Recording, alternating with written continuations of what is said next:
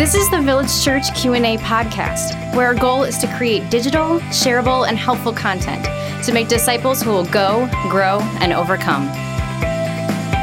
Hey, Village Church. Welcome back to the Village Church Q&A podcast. Pastor Craig and Pastor Michael with you in the studio. Today is a question actually from my cousins. So, Craig, no pressure. Don't Wow. screw it up. Yeah. Uh, and Why don't I uh, ask you the question then? mm, they really wanted to know what you thought. sure.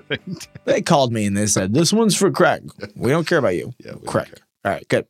Was Eve surprised when the serpent spoke to her in the garden? I think, not just because they're my cousins, I think this is a tremendous question, largely because I don't know the answer. Good job, Ty and Kay. You stumped me. Um, but, uh, Craig, what what do you think? Can I just read the rest? Actually, did Yeah. animals have the ability to speak and communicate in the garden with Adam and Eve before Eve ate the apple? If not, why was Eve not surprised when the servant spoke to her? That is a great question, and I don't know if uh, if we know the answer other than what we read, uh, kind of intrinsically through the text. Uh, Eve was not. she seemed more surprised that that the serpent was questioning God, in that the serpent had to go through several steps to prove that it was a reasonable thing to question God. But there was no surprise when the serpent spoke, which is really odd. So I don't know if there's actually an answer to this question other than what we see intrinsically through scripture, and that is mm-hmm. she wasn't surprised. Yep. I think it's fair to say the rules were different then. Well, and she had not seen every. I mean, you can imagine. I mean, Yep. she's fresh born, basically, as Yep. a as an adult human.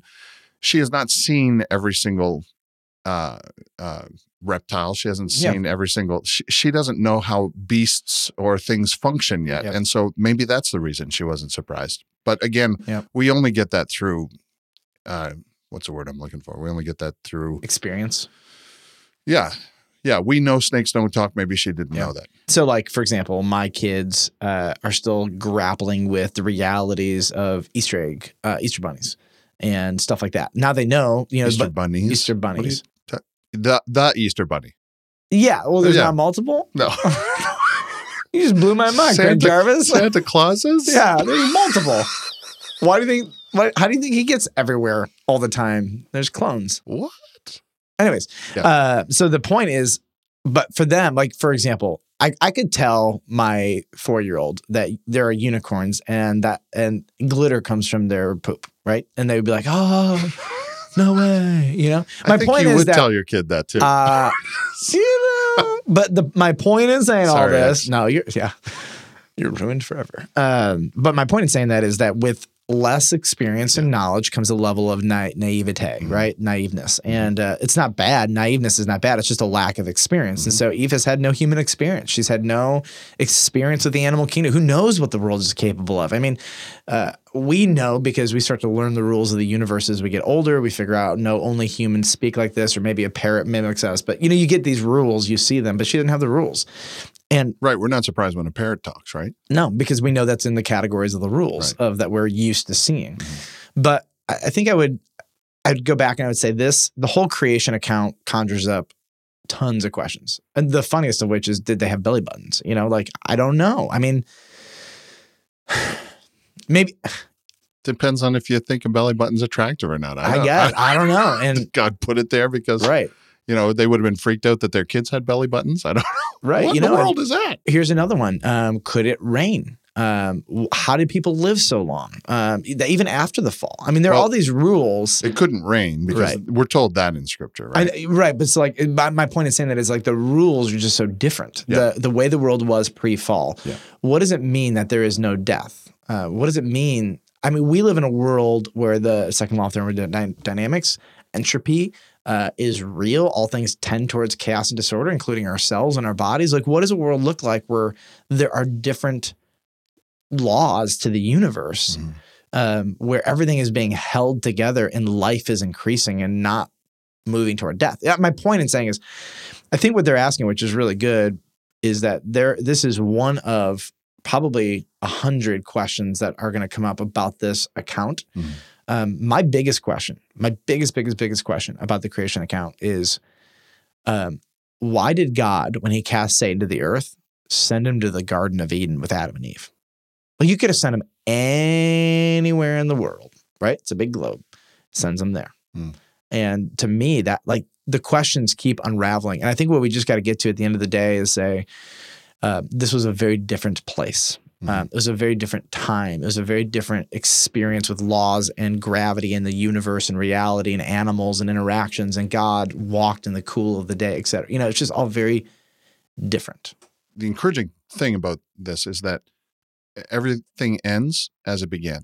So in the book of Revelation, we, we call it a chiasm uh, in in the Hebraic structure. You love literature. chiasms. I do. Yeah. You just took the whole Bible and you Uh, put it into a chiasm. It is a chiasm. If Yeah. you think about it, because in the in the beginning God reigns, in the end God reigns. In the beginning there's a river, in the end there's a river. There's a tree, there's a tree. There's I I mean God, you know, there's no evil, there's no evil.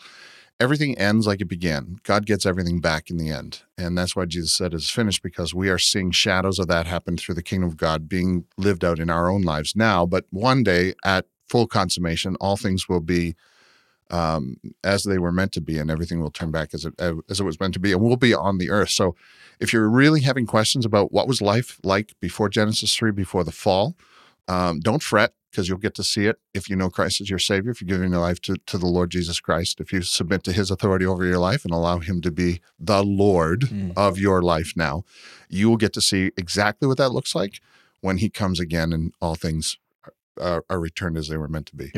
I think one of the things lacking from the creation account is emotional responses. The the only emotional response that I can see um, at the beginning is when Adam saw Eve for the first time, and he's clearly emotionally pumped about that experience. No, he's, He's like, Now- "Whoa, man!" now this is flesh of my flesh. He, he breaks out of into poetry, you know, like come on, dude.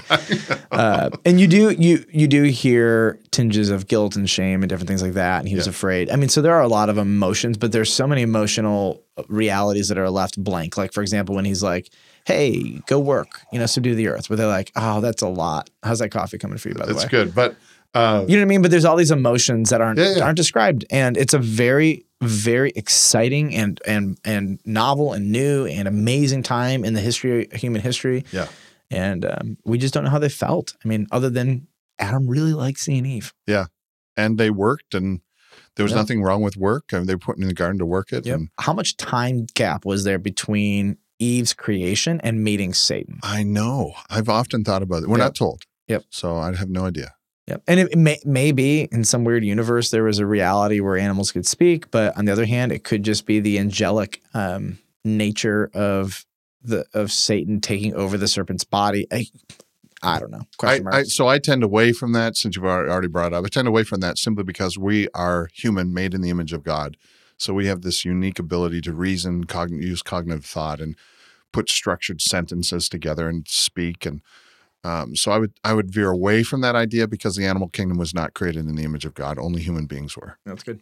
All right, great question, and uh, thanks Ty and Kay. Appreciate you guys. Keep keep them coming, and every time you give a really hard one, I'm going to bring Pastor Craig in and try Lovely. to stump him. Well, Pastor Tim's pretty good at it, right? Uh, yeah, but I just like stumping you. That's just a, brings me great joy. All right, so tomorrow, Friday, we're gonna come back, and here here's the question for you. It's from a sermon you gave on uh, keeping hope in the wait, Mm. uh, the wait between the now and when God fulfills His promise. And so here's what the question is: Is it possible to be too comfortable in the wait? Is it possible to be too comfortable in the wait? Sound good? You ready for it? Ready. Let's do it tomorrow. See you tomorrow.